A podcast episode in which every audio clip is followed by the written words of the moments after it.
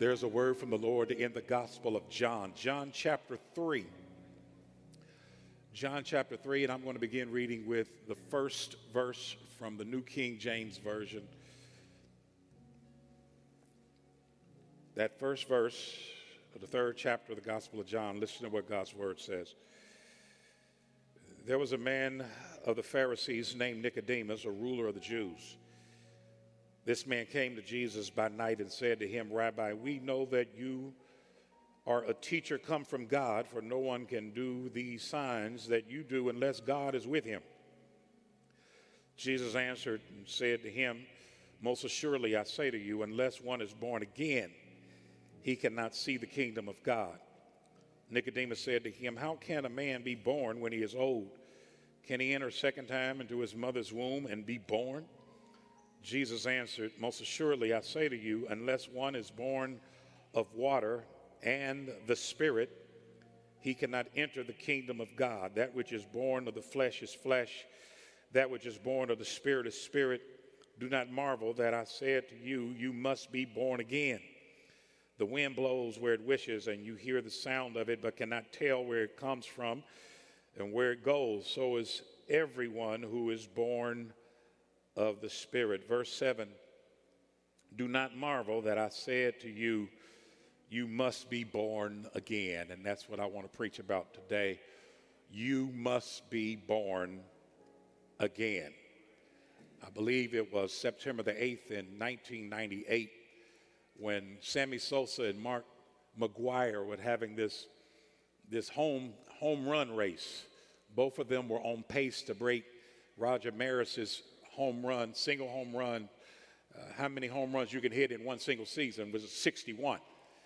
And Mark McGwire, by this time, already had 61. They're playing against the Cubs, and he's trying to hit 62. And he does. He gets to the, to the plate, and he gets a great swing, and Mark McGwire hits the ball, and it's headed towards the, the, the foul on the side of the pole but somehow it makes a line drive straight over the fence. And he's jogging down to first base trying to see if it's going to go foul over the fence. It goes over the fence. He's so excited. He sees the first base coach jumping up and down. He just broke the record, 62. And then Mark McGwire's jumping up and down. He runs up on his coach and he hugs him. They embrace. And then he misses first base and his first base coach is pointing there and telling him, You got to touch first base. Mark McGwire comes back, touches first base, then second, third, comes home. The reason why that's so significant is even though the ball went over the fence, it doesn't count as a home run unless you touch each base. So, had he missed first base, then the Cubs could have appealed the home run. And somebody asked the general manager for the Cubs, if Mark McGwire had missed first base, if he didn't come back and touch first, would you appeal that home run? Because then it wouldn't have counted. He wouldn't have got the 62. He wouldn't have had the record. And the general manager said, Yes, I would have appealed it. He said, You can't miss first base. This is, this is a game of integrity. He said, If he misses first base, it doesn't count. Here's what I'm trying to tell you. In the Gospel of John, chapter 3, that Jesus is having this encounter with Nicodemus, and he's speaking to Nicodemus about salvation, about this radical transformation, this drastic change that can happen in each person's life. And that the change is so drastic, it's so radical, that even when Jesus goes to describe it, he describes it as a new birth. And this is, a, this is about salvation. And this new birth that Jesus is talking about in our walk with God, in the right relationship we have with God, this is first base. See, some of us, we like coming to church, we like singing gospel songs, we get that little notification of a scripture verse on our smart device every morning, so we start our day off reading that verse, and we like hearing sermons preached. But the issue is have you been born again? Have you been saved? Do you have you accepted Christ? And the only way for that to happen is for you to believe Jesus down on the cross, God raised him from the dead, and receive him by faith, because that's first base. And no matter how you try to treat others the way you want to be treated, and you trying to keep the commandments, if if you're not born again, you miss first base. And the rest of that's not going to count. I wish y'all were getting this today. Jesus said, You must be born again. And this encounter that he has with Nicodemus is so important for us to grasp this because we want to make sure that we're doing more than going through the motions of churchianity. We want to make sure that we really are part of Christianity, that we have experienced this radical fundamental change that is salvation, that Jesus calls new birth. And even now, while I'm preaching, somebody's thinking, yeah, Pastor's right. I, I do need to turn over a new leaf. I'm not talking about turning over a new leaf, I'm talking about turning over the whole tree. If anyone be in Christ, they are a new creation. Old things are passed away. Behold, all things are become new. You need to be saved. You need to be born again.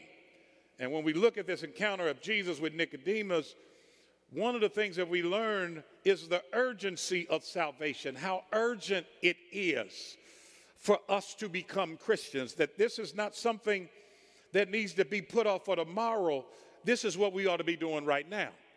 So many of us, when it comes to spiritual things, when it comes to what we ought to be doing with God, we put God off for tomorrow. And then we talk about getting around to that next week, next Sunday, next month, next year, next time, and it ought to be done right now.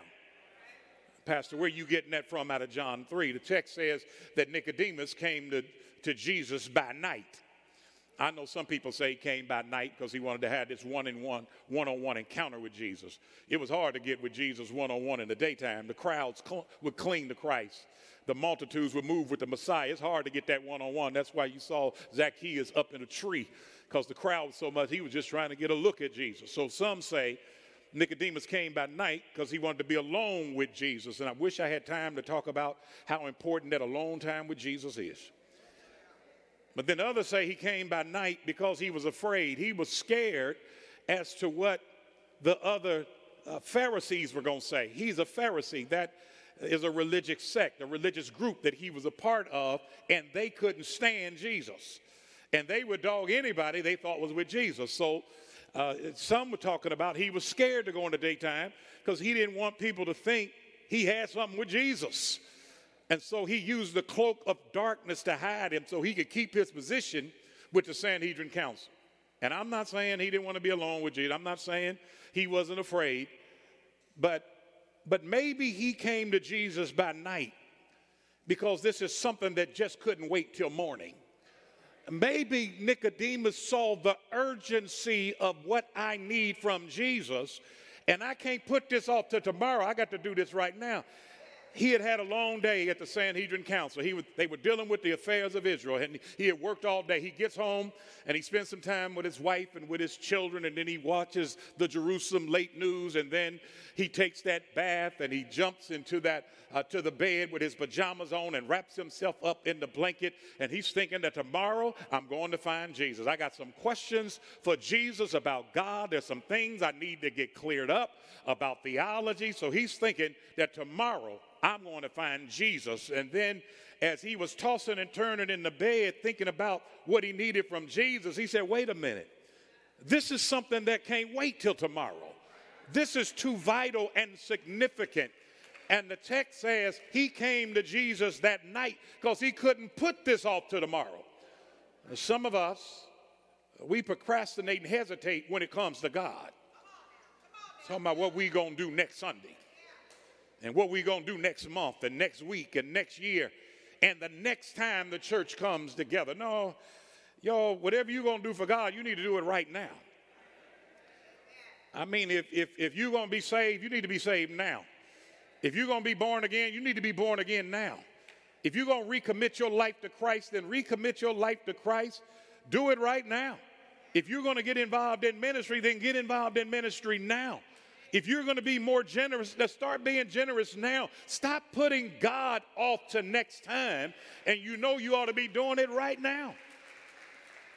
Yo, whatever we do in this right now impacts our not yet. If you want to make sure your not yet is right, then get your right now right. I have only just a minute, only 60 seconds in it. Forced upon me, didn't seek it, didn't choose it, but it's up to me to use it. I must suffer if I lose it, give account if I abuse it. Yeah, it's only just a minute, but eternity is in it. What we do with our right now will determine our not yet. He said, I can't put this off for tomorrow. I got to see Jesus right now. My friend Maurice Watson, uh, actually, I was going to say he passes in D.C. He went back to Little Rock where it all started with him. And he gave me this illustration years ago, and I love this illustration. I use it all the time. It's about uh, Satan calling a business meeting in hell. And when Satan called the business meeting in hell, he called all the imps and the demons in so that they can discuss the new business. And the new business was how to get humanity to turn their back on God. And so one of the demons said, I know how to get humanity to turn their back on God. Let's just tell them that there is no God. And when we tell them and convince them there is no God, they'll become atheists and then they'll turn their back on God. And Satan said, That's not going to work because the Bible already says that the fool has said in his heart, There is no God. And so another demon said, No, I know how to get humanity to turn their back on God. Let's bring problems and pain and suffering and disease and poverty into their life. And once we bring all that into their life, they'll turn their back on God. And Satan said, I used to think that'll work too. I tried that on that, I tried that on Job. I gave Job sickness from the top of his head to the soles of his feet. I had Job lose all his money. He went from prosperity to poverty. I had his marriage messed up and I had his children killed and all the pain that he went through in life. And Job was still saying, Though he slay me, yet will I trust in him. All the days of my appointed time, I'm going to wait till my change comes. The Lord God gave and the Lord has taken away. Blessed be the name of the Lord. That won't work, Satan said. So finally, one of the demons said, I know how to get humanity to turn their back on God. Let's tell them that there is a God and that they need this God in their life. Let's tell them they need Christ, that they need to be saved. They need a connection with the church, they need a connection with the kingdom of God. Let's tell them they need all of that. But tell them to do it the next time. He made the motion, another demon seconded, and then they carried it unanimously. That's the plan and the scheme that the enemy uses to convince us yes, you need God. Yes, you need Jesus. You need salvation. You need the church. You need to serve. You need to give. We, we're convinced. But the plan that they put in place is do it next time. Somebody right now, in just a few minutes, I'm extending an invitation to Christian discipleship. Thank God somebody's immediately going to give their life to Christ. And then if somebody's going to be going, well, next time we get together, next Sunday, next month. Who promised you next Sunday? Who told you you had next month? Who told you you'll be around next year?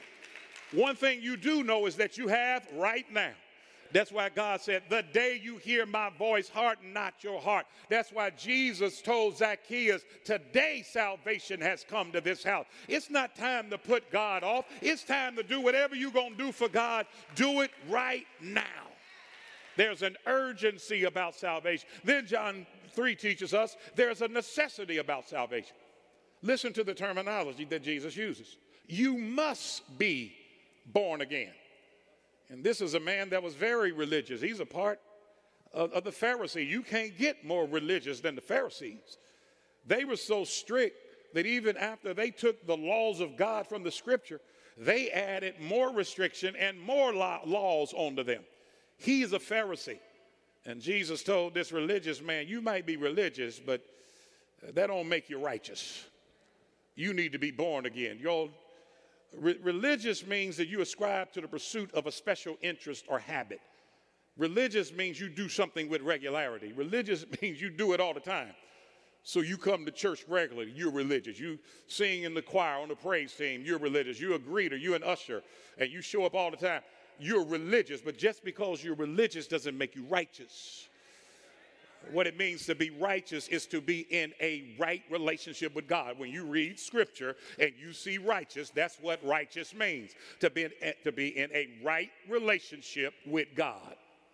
And the only way to do that in this season is to believe Jesus died on the cross, believe God raised him from the dead, receive him by faith. That's what it means to be born again. That's what he's telling him, this religious man, that it's not enough just to be religious. And this was a rich man. Uh, that, that, that Nicodemus is wealthy, he's affluent. And some of us, once we start making a certain amount of money, we think we don't even need Jesus anymore. Because we got a car and a house and some clothes and some money and, and some stocks and bonds. And you, no, you need to be born again. That ain't going to be enough. This world is too big for you to just make it off resources. You need a right relationship with Jesus. And this is a man who was a, a ruler of his time. He has rank and reputation, a good report. He's on the Sanhedrin Council. Everybody knows who he is. This that Sanhedrin Council, that's that social, political, religious group that, that judges the affairs of Israel. And Nicodemus is a part of that. And Jesus is saying, even though you've reached the peak of your profession, you still need to be born again. Y'all stop trying to make it in this life without Jesus. There is the need, the necessity for salvation. You got to touch first base because if you don't, verse 3 says that you cannot see the kingdom of God. He says, unless somebody is born again, you can't even see the kingdom. See the kingdom? Yeah, perceive it. You can't even understand it. That you know, one of the a part of the vision of the Eastern Star Church is evangelism. We're the place where Jesus is exalted. We want people to be saved. We want people to become Christian. So we witness. When the Spirit of God came upon us, we became witnesses unto Jesus. That's a part of the vision of Eastern Star Church. And so we witness to our family and friends and we tell them about Jesus and you need to be saved and co-workers and neighbors and all of that. And, and some of y'all know that some of them look right back at us like they don't know what we're talking about that they can't see it, they can't understand it, they can't perceive it, because Jesus says they can't until they are born again. I'm not going to spend a lot of time here because I addressed this last week because I, I looked in First Corinthians in chapter 2 and it said, Eyes haven't seen, ears haven't heard, neither has it into the heart of humanity what God has in store for them. But the Holy Spirit, He has revealed it because the Holy Spirit searches all things, even the deep things of God. And the Holy Spirit reveals who God is and what God has for us. But you only get Him when you are born again. If you're not born again, you can't see it, you can't understand it, you can't perceive it. Verse 5 says you need to be born again because Jesus says, if you're not born again, you can't enter into the kingdom. You can't even get in the kingdom. What is the kingdom of God? The kingdom, the, the king's domain. It is the rule, the reign, and the righteousness of God. And you can't get in unless you're born again. Some people think, well, you know, you, you, witness to them, tell them about Jesus, you need to be saved. And they say, well, I'm not a Christian, but I do try to live by the Ten Commandments. Well, I know you missing it. Ain't none of us kept all the commandments. And the Bible says that you break one, you broke all 10 of them. And then others say, well, I just try to live my, I'm not a Christian, but I try to live my life by treating people the way I want to be treated. That's a great philosophy of life, but it ain't enough. And some people are generous, not Christian, but generous in how they, they give. But that ain't going to get you in. Some trying to live right, that ain't going to get you in. Because how did you get into this world that we call the scheme of things? How did you get into this world? Did you pay somebody to get in here? Did you keep commandments to get here? Did, did you live right to get here? No. You were born into this world. And that's the way you're going to get into the kingdom of God. Not by paying to get in, not by keeping the laws, not by keeping the commandments. The only way you can get in is you got to be born again. Jesus told a rich young ruler, he's rich, he got, he got his money early in his life, and he's ruling, he's still working, he's doing his thing, and he's religious. He comes upon Jesus. What must I do to inherit eternal life? And Jesus and this young man are talking about the commandments, and they're talking about scripture and eternal life. And then Jesus said, Well, if you really want to follow, you really want to be have this eternal life, sell everything you have, give to the poor, and then come follow me. Man walked away, he missed out on it. But Jesus did tell him this you're not far from the kingdom. Jesus heard him, talking about scripture, eternal life, talking about living his life a certain way. And Jesus said, You're not far from the kingdom. But if you're not far from the kingdom, it means you're close, but you're not in. You're in the kingdom neighborhood. You got your hand on the kingdom doorknob. You hanging around on the kingdom porch, but you are not in the kingdom. I know you come to church. I know you like hearing me preach. I like the fact you like to hear me preach. I know you like the gospel songs that are sung. I know you like getting that little verse in your smart device every morning, and all of that is wonderful. That means you're not far from the kingdom. You're in the kingdom neighborhood. You're on the kingdom doorstep. You got your hand on the kingdom doorknob, but the only way to get in, you must be born again. There is an urgency about this. Stop putting God off. There's a necessity to this. It's the only way you can get into the kingdom. And then I'm done. There's the possibility of it happening. Because Nicodemus heard Jesus talking all of that. And Nicodemus said, How can somebody who's old be born again? Nicodemus said, How can somebody who's old be born? Can they enter the second time into their mother's womb? And be born. And when I, I read this years ago, when I first started reading it, I was thinking that Nicodemus was missing what Jesus was saying. Here is Jesus speaking in the spiritual realm about being born again, this radical transformation that can happen in your life. It is so drastic until even Jesus calls it a new birth. He's speaking in the spiritual realm.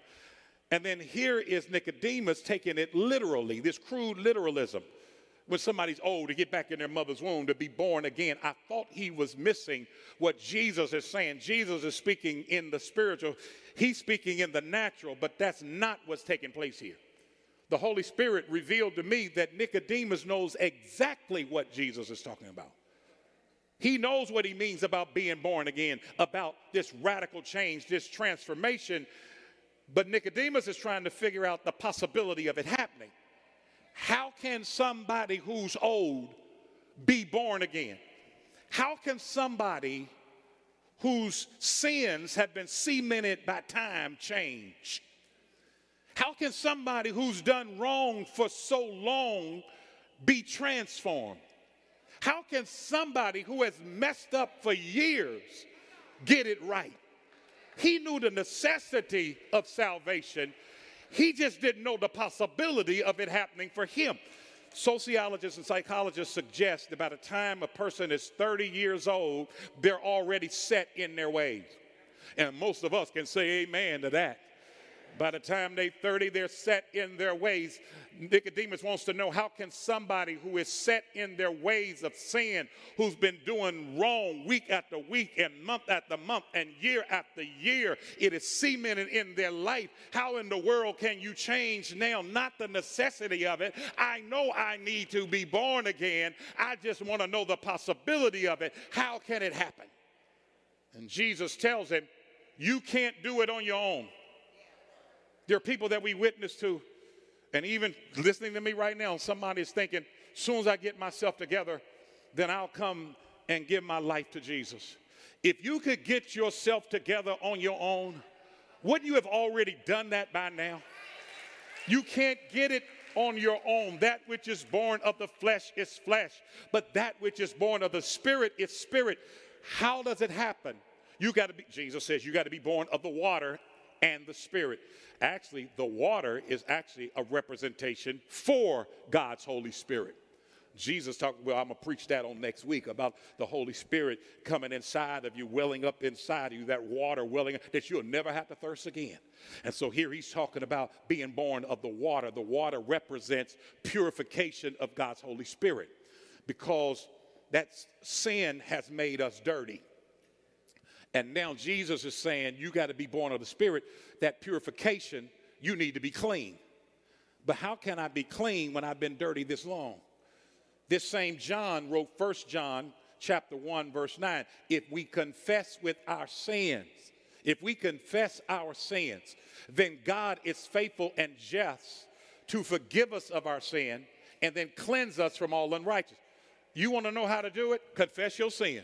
And when that takes place, God forgives you. He doesn't just forgive you, then He cleanses you. If you went to Sunday school, then you would know how to sing, What can wash away my sin? I know I got a witness now. Nothing but the blood of Jesus. What can make me whole again? Nothing but the blood of Jesus. You got to be born of the water. That's purification and the spirit that is power, not your power. But the power of God's Holy Spirit is what brings the change in our lives. Jesus said that you hear, he uses, he uses wind as an illustration to show this. Wind. He says that, that you can't see the wind, so you don't know where the wind came from. You don't know where the wind is going. Uh, so is everybody born of the Spirit. He says you can't see the wind, but you can hear the wind. You can't see the wind, but you can feel the wind. Can't see the wind, but when the wind blows, even though you can't see it, you know that there's evidence that exists. This is an unseen reality. It's an illustration about God's Holy Spirit. Because some people say they don't believe in God, they don't believe in the Spirit because they can't see Him. You can't see the wind, but you believe in that because that's an unseen reality. No, I cannot see the Holy Spirit, but I can hear him. I cannot see the Holy Spirit, but I can feel him. I cannot see the Holy Spirit, but when that Spirit moves in my life, there's evidence that the Holy Spirit is real. You got to be born of the Spirit. Then Jesus gets down to verse 14, showing Nicodemus how to be saved. He says, The same way that Moses lifted the serpent in the wilderness, that's how the Son of Man must be lifted.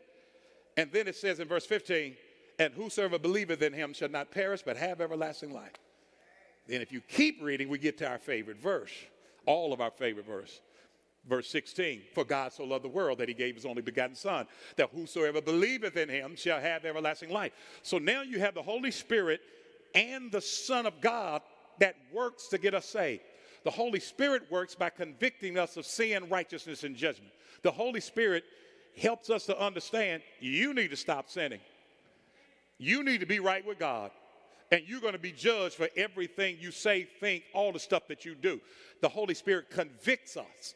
And then Jesus said, just like Moses lifted the serpent in the wilderness, so must the Son of God be lifted up. So the salvation comes in the Son. Y'all, this is a reference to Jesus dying on the cross. They raised the cross. That's what Jesus died on for our sin. Because the wages of sin is death. We all deserve to die because all have sinned and come short of the glory of God.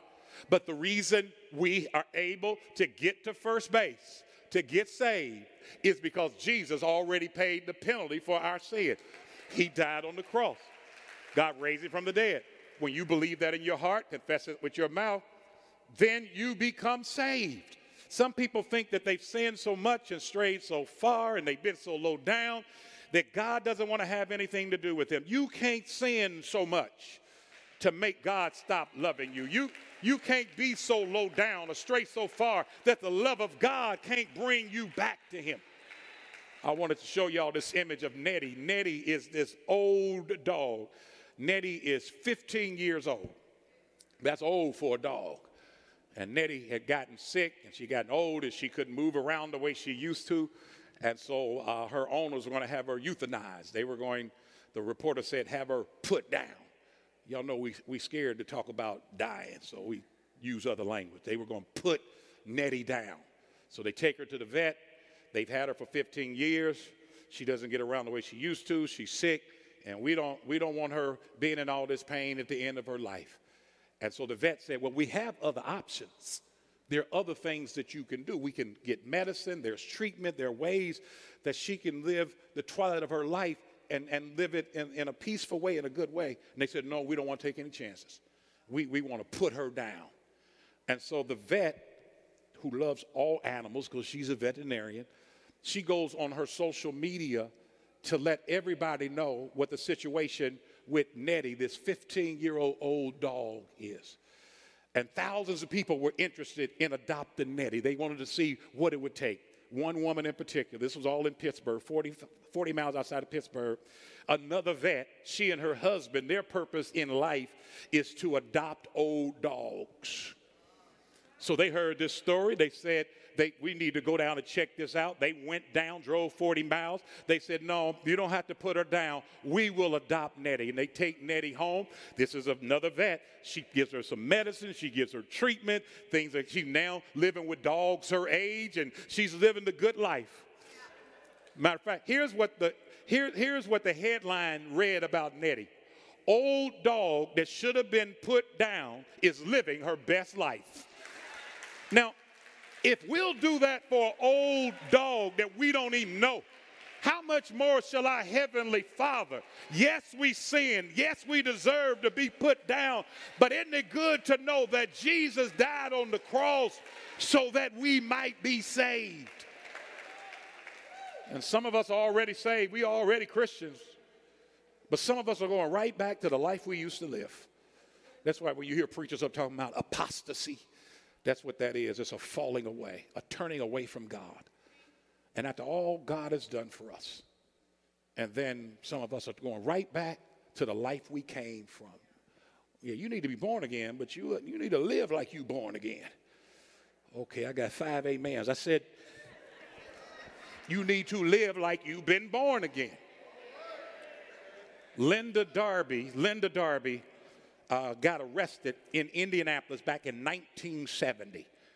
And um, she ended up having to serve a life sentence in 1970. And so she's at the Indiana, she was at the Indiana Women's Prison. And two years later, she had a life sentence. Two years later, she broke out. Indiana Women's Prison at the time had this 10 foot barbed wire fence. And later on, she would talk about how she got cut and bruised and bleeding and all of that, but she made it over the fence as she got free. The authorities wasn't sweating any of that. They said it's not going to be an issue because when somebody breaks out of prison and breaks out of jail, two days later, at the most, they right back where they came from. So she broke out in 1972, and they couldn't find her in two days. They couldn't find her in two years. They couldn't find her in 20 years. 35 years went by. They didn't know what was going on with Linda Darby. Linda Darby had moved to Tennessee in a small town near the border of Alabama. She got remarried, got her, changed her name, had children, and got eight grandchildren. And for 35 years, she was operating in freedom. Now, they did find after 35 years, but here's what the authority said. They said the reason why she was able to do that and to remain free like that is because she changed her name, changed her living environment, and changed her association. Preacher, why are you telling us this? Because some of y'all been set free, but it looked like you getting ready to go back after two days. No. Jesus said in Revelation, I'll give you a new name. Paul said, Be ye separate, come out from among them. You need to change your association and change your living environment. Grandma said, The places I used to go, I don't go there anymore because I want to stay in the freedom that God has offered. I got to close. I got to close. But I want to close this like my childhood pastor used to preach this. And when my childhood pastor used to preach Jesus talking about as the as Moses lifted up the serpent in the wilderness, so much so must the Son of Man be lifted up. Remember in the Old Testament when the children of Israel were going from Egypt to Canaan, 40 years in the wilderness. Well, during that time, they had sinned, become disobedient to God, and because of that sin, God allowed poisonous snakes to bite them. And now they got poison in their bloodstream. They're getting ready to die. The wages of sin is death. You sin, now you got poison in your bloodstream, getting ready to die. Then God brought Moses the plan for salvation that they might be saved. It was to take a bronze serpent, hold the serpent up. Everybody who looked at the serpent by faith would be saved. Even though they sinned and deserve to die, they'll be saved. Everybody that doesn't look at this bronze serpent by faith are not going to be saved. They're going to die. Y'all, they didn't die because of sin and being bitten by poisonous snakes. They died because they wouldn't receive by faith God's plan for salvation.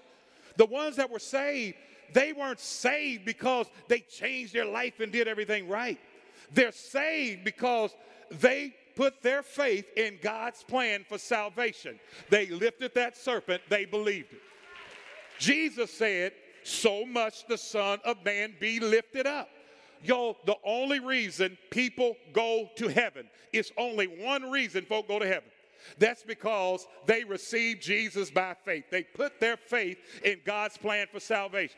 Only reason people miss heaven, only one.